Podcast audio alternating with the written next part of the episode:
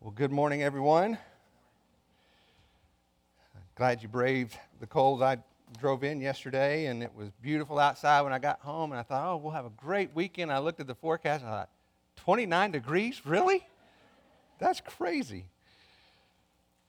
Well, we started our study in Corinthians back at the beginning of the fall in September. And so every once in a while, I want to take an opportunity to just kind of step back and make sure we have a, a good picture of where we've come so that we can continue to understand what Paul writes in the context of, uh, of this letter as a whole.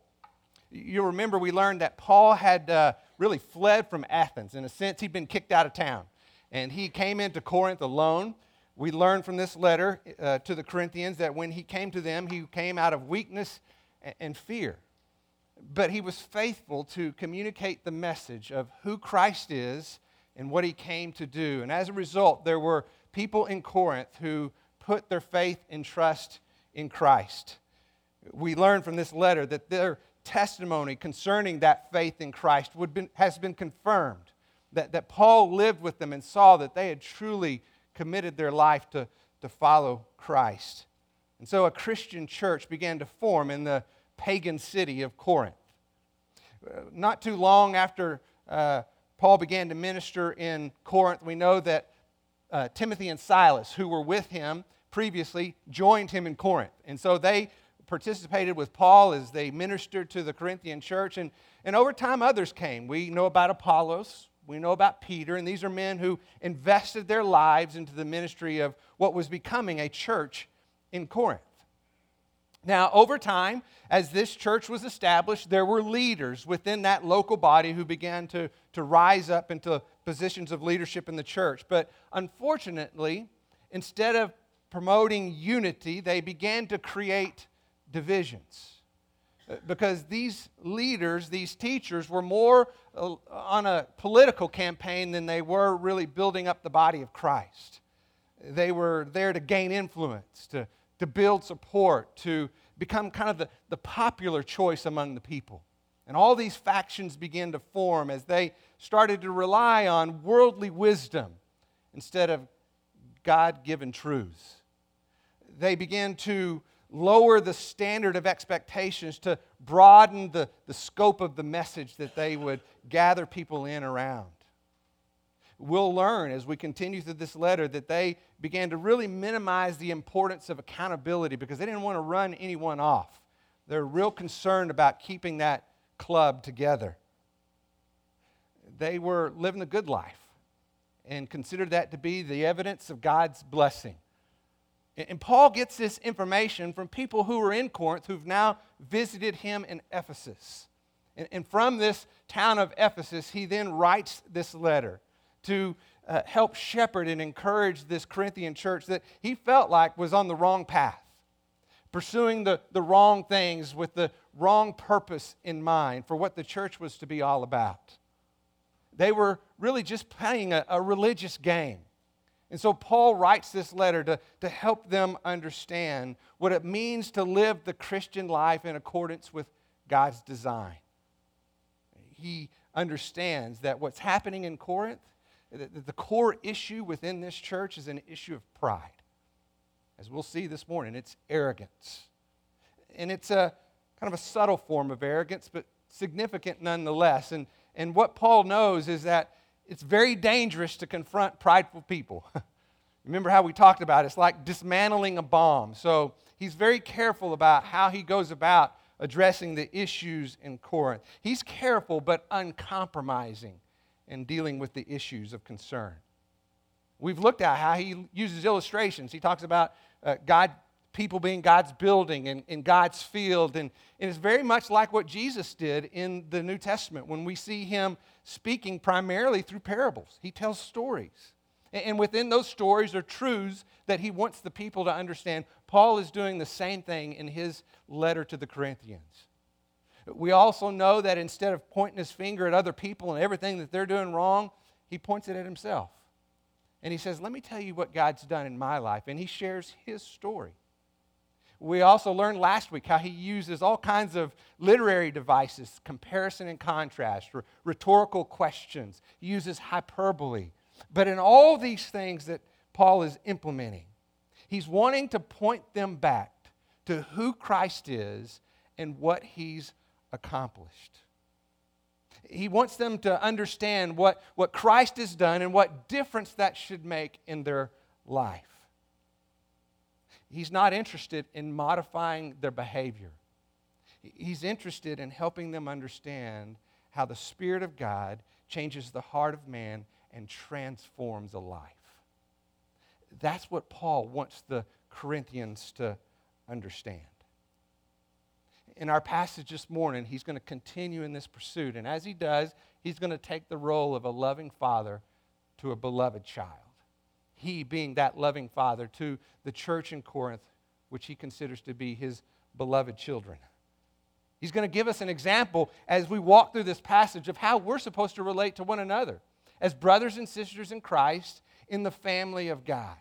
He'll talk about how making disciples is all about role models, having examples to follow. It's, it's about a consistent message that is true no matter where you go and what setting you're in, consistently saying the same thing, living the same way. And it's about authenticity. It's moving away from this game of pretend to being real and honest with who you are and what God's doing in your life. He's just going to help us understand that, that the Christian life is not about playing a religious game. It's about honestly seeking to serve the Lord and to be faithful to serve one another. And that's where his heart is as we look at our passage this morning. So before we do that, let's go to the Lord in prayer. God, as we come to your word this morning, we want to have um, hearts that are ready, hearts that are prepared hearts that are willing to listen, to pay attention, and to be moved by your Spirit to make changes in our lives because of what you are speaking to our heart. So this morning, as we open your word, we ask that you open our eyes, that you open our ears, that you open our hearts, that the truth of your word transforms our life in ways that honor you that encourage one another and ultimately help us to fulfill the purpose that you called us to. Father, I believe that we are just in much of danger of pretending and, pretend, and playing that religious game as this church in Corinth was. So help us see the picture of what you intend for your church through the words of Paul this morning. We pray this in your name. Amen. So turn to 1 Corinthians chapter 4. Uh, verse 14, we'll pick up where we left off last, if you want to follow along with me there. So 1 Corinthians chapter 4, verse 14. Paul says, I do not write these things to shame you, but to admonish you as my beloved children. For you, uh, for if you were to have countless tutors in Christ, yet you would not have many fathers, for in Christ Jesus I became your father through the gospel. Therefore, I exhort you to be imitators of me. Now, last week we talked about how Paul did not write these words to shame the Corinthians. He didn't make them want to feel bad as he talked about all the things that have happened in his life, the, the harsh realities of his life as an apostle. He instead was using that to help correct their misunderstanding that being a disciple was a guarantee for the good life. And so, in sharing his life story, it was basically saying, as you can see, that's not necessarily true. Here, he comes to them as a, a loving father to a child because he's unwilling to let them continue down the path that they're on, knowing that it does not fulfill what God intends for their life. It does not allow them to experience that all that God's made possible. And as a father to a son, he says, I'm unwilling to let you go your own way. He says in that first verse, in verse 14, I did not write these things to shame you, but to admonish you. That word admonish brings the idea of advising someone of a dangerous outcome.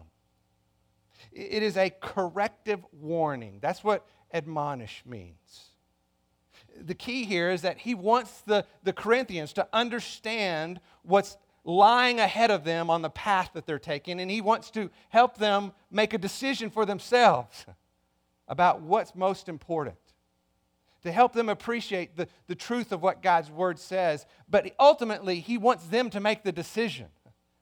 He doesn't want to just have blind obedience or compliance because Paul said so. He wants to help them understand so that they can make the decision for themselves. And that's why he uses the comparison to what he's doing as a father to what a tutor would do. That comparison is very, very important and intentional. You see, it's very common in this culture for a wealthy family to hire somebody to watch over typically young boys before they reach the age of 16, where they were considered young men and lived fairly independent. So, up until that time, this hired employee would watch over them like a hawk, and they were a strict disciplinarian. Their job was to make sure they stayed in line, and if they ever stepped out of line, they had permission from the parents to whack them. that was their job. They led them as a tutor with punishment and shame. That's the way they accomplished their task. Now, some of you may have had a coach for a teacher at some point in your career, and you understand punishment and shame. I had a coach when I was in uh, junior high, ninth grade. I think by this time, you know, ninth grade at that time as a freshman, you were uh, still in junior high. You were kind of high man on the totem pole. So I was feeling pretty good about myself in junior high, and I was in a class who was, was taught by a man named Coach Butler. Still remember Coach Butler. He had an interesting form of, of uh, discipline in his room. Basically, the first time, if you acted up in class, he'd simply take an eraser and he'd throw it at you to get your attention to shape up. If that didn't work, what he would do is he would take a, uh, he had a Arkansas Razorback paddle and you had to come and put your hands in front of the class on his desk, and he would give you licks. Okay? Well, this particular day, I went through those two forms of discipline. but apparently, I wasn't getting the message because there was a third. And what the third form of discipline was, Coach Butler had, remember the metal trash cans? He took the metal trash can, put it upside down, and put it on top of my head I'm not making this up. He took a stick and beat the trash can. That one worked. But really, that's the idea, that's the picture that Paul has in mind when he's talking about these tutors. It didn't matter what they did, but their job was to keep you in line. And if that meant put a, st- a metal trash can over the top of your head and beat it with a stick, then so be it. But you're going to behave but they were managing behavior. They were not dealing with their heart. And what Paul's saying is look, the Corinthian teachers are like tutors because really all they're concerned about is what you look like on the outside.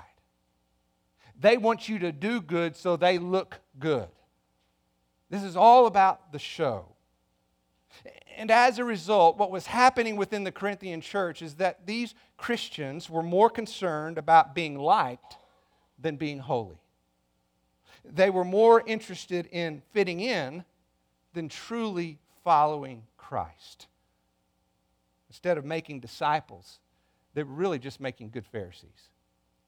People who fall in line with what everybody else thinks you need to be doing, but inside their heart, there was no change. And when Jesus was in his ministry and he spoke to people that had this same issue in their lives, he was very candid. He called it, he spoke to the Pharisees who lived this lifestyle. He says, You're whitewashed tombs. You look really nice on the outside. Everything's shiny and pretty, but on the inside, you know what's there? Dead man's bones. His point is, is, is if you don't deal with the heart, you're not doing any good. Because the heart is where the Lord does his work. This is not about appearance, this is about faithfully following from your heart. And, and Paul, as a loving father, wants to deal with the heart. He, he wants to help them understand that it is the Spirit of God that works in the heart of man to transform a life. And he wants them to be motivated out of that heart change not compliance with a code.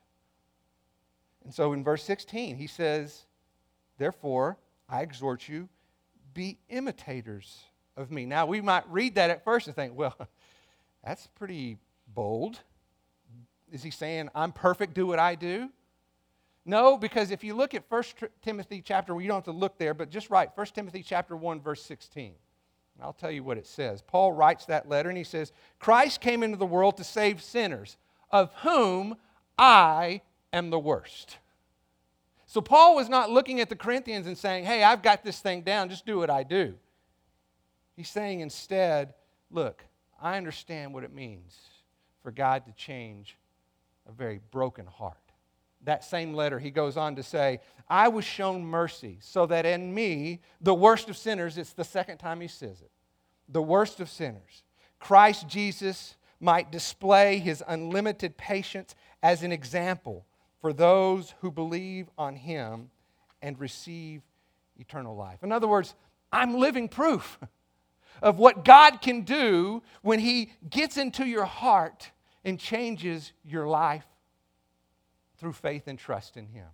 And if he can do this with me, the chief of all sinners, then just imagine what he can do in your life and well.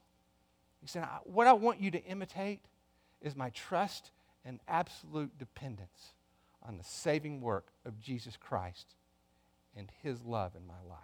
That's what I want you to imitate.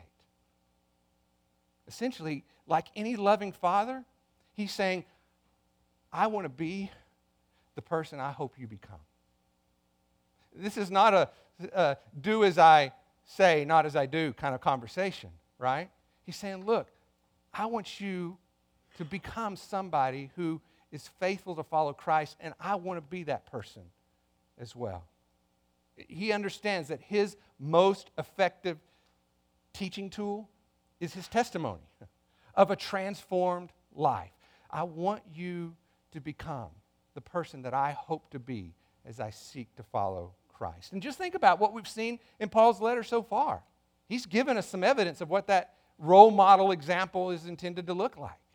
He says, I've built my life on the foundation of who Christ is and what he came to do, and I desire the same for you. He says, I understand the, the unity that exists within diversity, that I plant, Apollos watered, but we're one. I can't do it without him. He can't do it without me. We're in this thing together. There's this humility, their faithfulness, this idea of being kingdom minded. So that, look, I realize that, that my life as an apostle hasn't been easy, but this is not the world I'm living for. These are the examples of the life that, that Paul is living that he's saying, I want you to follow this example because I'm learning just like you to put my faith and trust in who Christ is and to live for him completely. So imitate me. Now, look at what he says in verse 17. It says, For this reason, I've sent to you Timothy, who is my brother and faithful child in the Lord. And he will remind you of my ways which are in Christ, just as I teach everywhere in every church. Paul says, Look, I don't, I'm not coming to you as a tutor. I'm not going to beat you over the head with a stick and tell you how to start living your life so that you obey a certain code and look good on the outside. He says, I'm concerned with what's going on on the inside, where your heart is. And I can't be there, and so I'm going to send Timothy. Now, what's interesting about that is they know Timothy, right? Because as I mentioned earlier, he was there not too long after Paul began to minister within the city of Corinth. But did you notice when we looked at the first of the letter, there were no factions being built around Timothy? There was, I'm Apollos, I'm of Peter, I'm of Paul. But no, I am of Timothy. Why is that? Well, perhaps Timothy wasn't as impressive as these other guys were. Timothy, we know, was young and, and somewhat timid in his faith. We know that's the case because if you go to the same letter, which we will eventually get to in chapter 16, verse 10, he tells the Corinthians, he says, See that he is with you without cause to be afraid. In other words, treat Timothy with respect. Don't intimidate him because you can. In fact, I'm sending you Timothy. He had just said, Be imitators of me. Therefore, I'm sending you Timothy. Because Timothy gives you an example of what I'm talking about. I kind of wonder if sending Timothy was on purpose to confront their pride that they should have somebody of notability, right? Send me an apostle. That's who we deserve. He says, No, you deserve, you need Timothy. Because Timothy is the example that you need to follow. Because you know what? He's my beloved and faithful child. Now, what's interesting about that, he said in verse 14, I do not write these things to shame you, but to admonish you as my beloved children. But when he turns to Timothy, how does he describe him? My beloved and faithful child. He loved the Corinthians, but they weren't being faithful. Timothy was faithful, and that was the example that they needed to follow. A man who was not necessarily impressive in the eyes of men, but was faithful in the eyes of God. That's who they needed in their life. And Timothy had a real clear commission. His job was to tell them all the things that Paul had been communicating to all the churches everywhere. It was a consistent message. Because being a disciple is to make sure that you are not a chameleon, where you change color and shape depending on your environment, so that you can blend into whatever crowd that happens to be at the time. Paul says, no, being a disciple means you're the same person no matter where you go at any point in time. No matter what crowd, you're going to be the same. It's an unsegregated life where you live and speak with a consistent message. And Paul tells Timothy, tell them about that message that's displayed in the ministry that I have to each and every church and is evident in your life as well. What that tells us is the primary issue in Corinth was not some doctrinal error. Instead, the issue was that they had the truth, they just weren't living by it. But Timothy was faithful, and he could give them an example of what that looks like. To be humble, to be kingdom minded. That was what Timothy could do. Paul sent him with a purpose, intended to change their perspective, to move them from worldly values to spiritual truths, really to wake them up from a spiritual apathy that was putting them to sleep, to call them to higher purpose, to live for something bigger than themselves. And Timothy could show them what that looks like. Now look at verse 18. Here's the issue. Now some have become arrogant, as though I were not coming to you. But I will come to you soon, if the Lord wills, and I shall find out, not the words of those who are arrogant, but their power. For the kingdom of God does not consist in words, but in power. What do you desire? Shall I come to you with a rod or with love and a spirit of gentleness? Paul confronts the core issue in the Corinthian church, and that is arrogance. Now, it's a subtle arrogance because they're not necessarily an open rebellion to Paul's authority. They just don't care. They don't give it any consideration at all. They're not submitting really to any authority in their lives, not to mention God's authority through God's word. More like living on their own, kind of doing what's right in their own eyes. It was a customized Christianity based on what seemed to fit your life best. But what's interesting here is that Paul says, look, in the absence of accountability, you develop a culture of compromise. And that's what's happening in the Corinthian church. In the absence of accountability, you will have a culture of compromise. I don't get into your business, you don't get into my business, we're all good, right?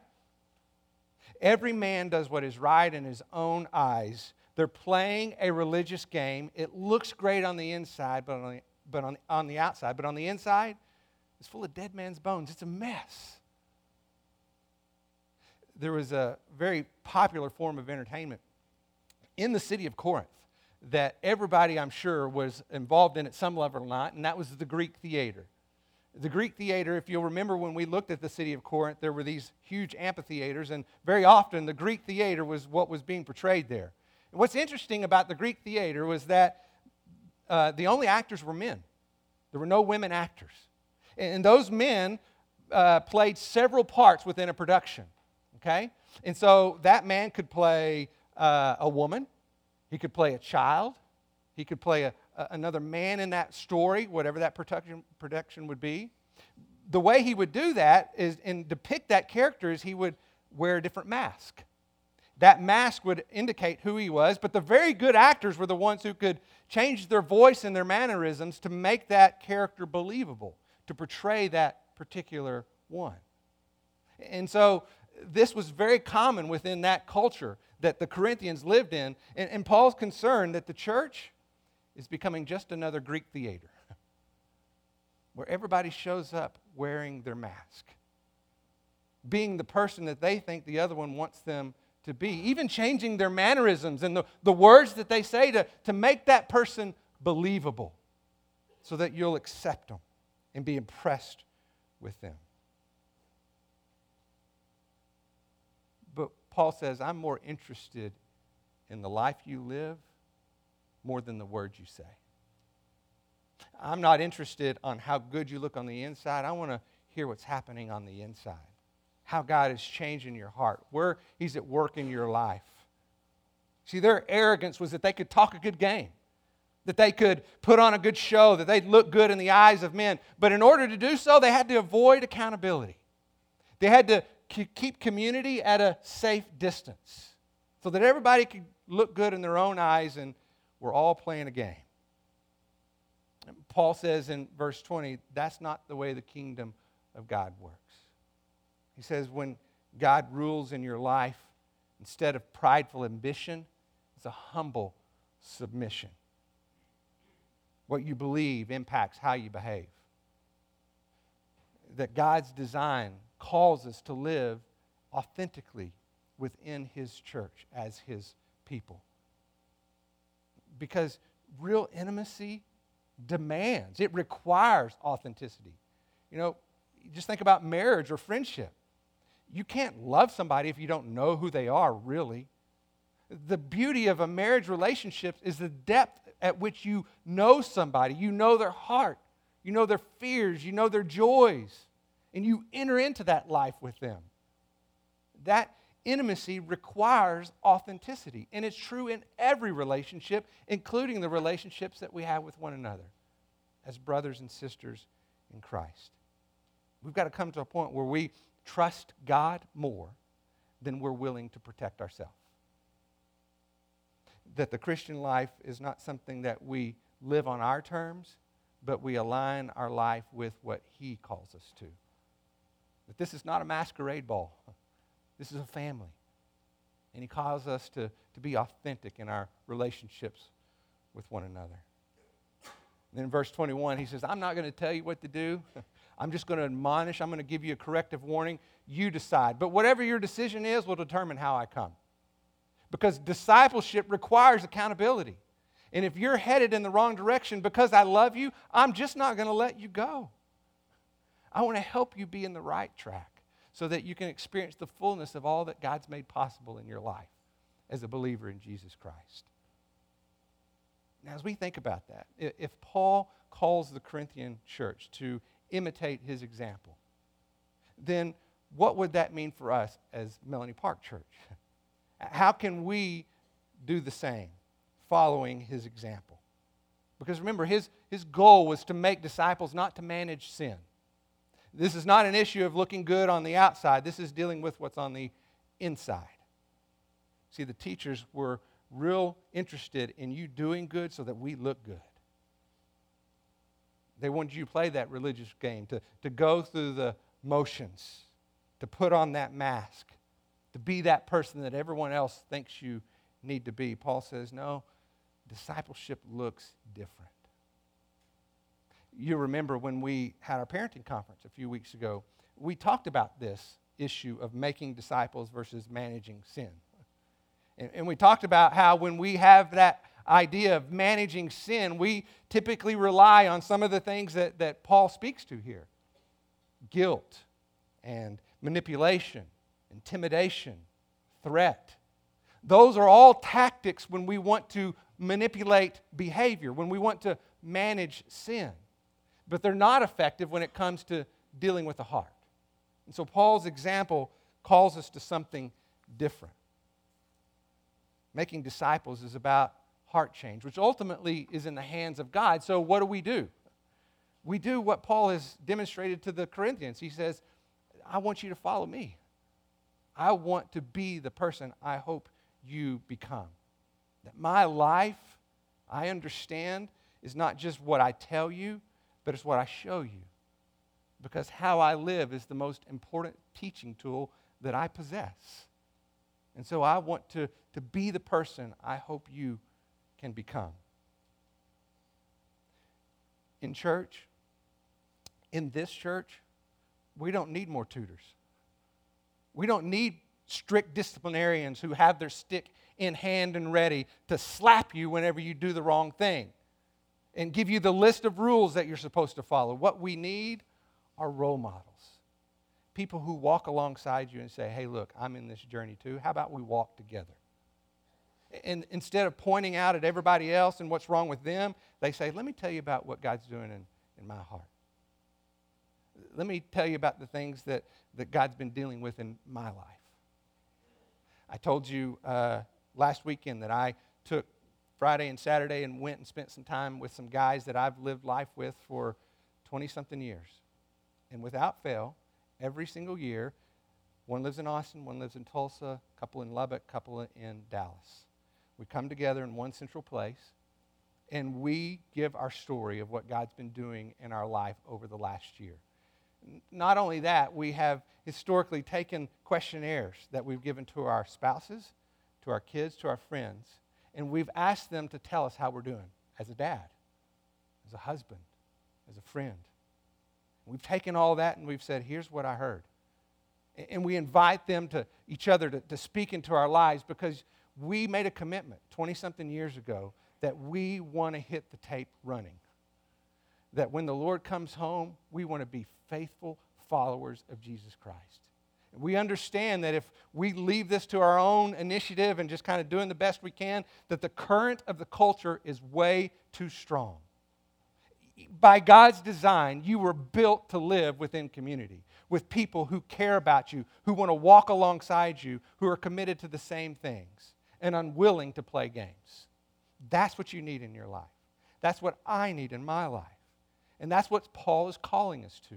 We don't need more tutors. We need role models. People who come alongside your life and say, let's do this together. Now, in order for that to happen, you've got to be committed to an unsegregated life. You can't be a chameleon. so that you're one person in one environment and then it changes when your environment changes. Students, this means that you're the same person in the locker room, in the lunchroom, and in the living room who you are doesn't change with the environment that you're in because at your core, you want to be exactly who God made you to be. And let me tell you something there is no more beautiful person on the face of this earth than the person God has created you to be. Uniquely designed you, placed you within a family so that what you contribute is of equal importance to anybody else in this room. And then when we do that together and encourage each other towards that, we fulfill the purpose that God's called His church to fulfill. And that's the difference in the world when the church lives that kind of a life as brothers and sisters in Christ. Christianity is not a box you check, it's a person you become as you live authentically with one another.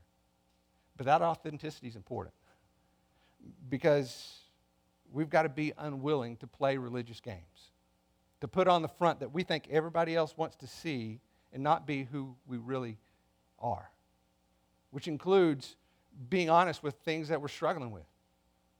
Being able to come up and say, Look, here's something I'm having a hard time with. Will you walk through this with me? Meaningful fellowship within the body of Christ is dependent upon authenticity. Keeping a safe distance from community is a dangerous, dangerous place to be. We cannot grow in Christ if we willingly choose to live outside of his design. I think that's Paul's concern. That he's looking at the Corinthians and saying, "Look, you're still infants. You haven't grown. Why? It's because they are willingly choosing to live outside of God's design. He says, You can't grow if you do that. So here's what God's design looks like we need role models, not tutors. We need people who live unsegregated lives so that they're the same person no matter what environment they go in, and the message they speak and the life they live is the same no matter where they go. In order to do that, they've got to live authentically so that they're not pretending to be perfect, that they've got everything figured out, but they're being honest about what God's doing in their life and how He's drawing them closer to Himself. We've been doing brown bag lunch for several years, and I hear over and over again women who sit into that room and listen to those testimonies and walk out of that place thinking, you know, I thought I was the only one that dealt with that issue. And, because of that, I figured that's just the way it was going to be. But what I just heard is a story of redemption. And if that was true for them, then why couldn't it be true for me? That's the power of a testimony in the life of the church. And those stories of transformation should be told over and over and over again. The evidence of God's grace in the lives of his people to fulfill what he's called us to do and be. But we've got to be authentic with one another. Discipleship is ultimately a life that is centered on Christ, following his example, trusting in his promises, committed to his people, so that we can carry out his purpose. And my encouragement to us, as Paul was trying to encourage the Corinthians, was let's be that people. Let's be that people. Let's have role models. Let's live unsegregated. Let's be honest with each other. Same person in the locker room, the lunchroom, and the living room. Parents, not just what you say, but how you live. Let that be the most effective teaching tool in your kids' lives, the person that you want to become. And let's be that people with one another. Let me pray for us. Father, we hear this and we're challenged by the fact that it is easy for us to fall into the same trap of the Corinthian church where we become a person that we think everybody else wants us to be. And we really lose sight of who you've created us to be uniquely. That we want to protect more than we want to reveal. That we want to change in our environments in order to please the people in that, in that situation. But Father, give us courage. Give us courage to be a role model, to walk alongside people and say, hey, look, we're in this together. Let's do it together. To be authentic and real with what's happening in our lives and invite people to come alongside us in that process. Father, protect us from keeping a safe distance from community. What a dangerous place it is to be, to be isolated outside of what you've created for us in your church, your people. Father, may we be convinced in our heart that the growth that happens in our life is only possible when we live in accordance with your design. The promises and the, the fruit of what it means to be a faithful follower of Christ is, is found within that design. Father, I thank you for this church family, for what I see being evidenced over and over again, those, te- those stories of transformation that really give evidence of your redeeming work in the lives of your people. May we be faithful to tell that story over and over again. Father, thank you for your time and your word this morning. We pray this in your name. Amen. Have a great day.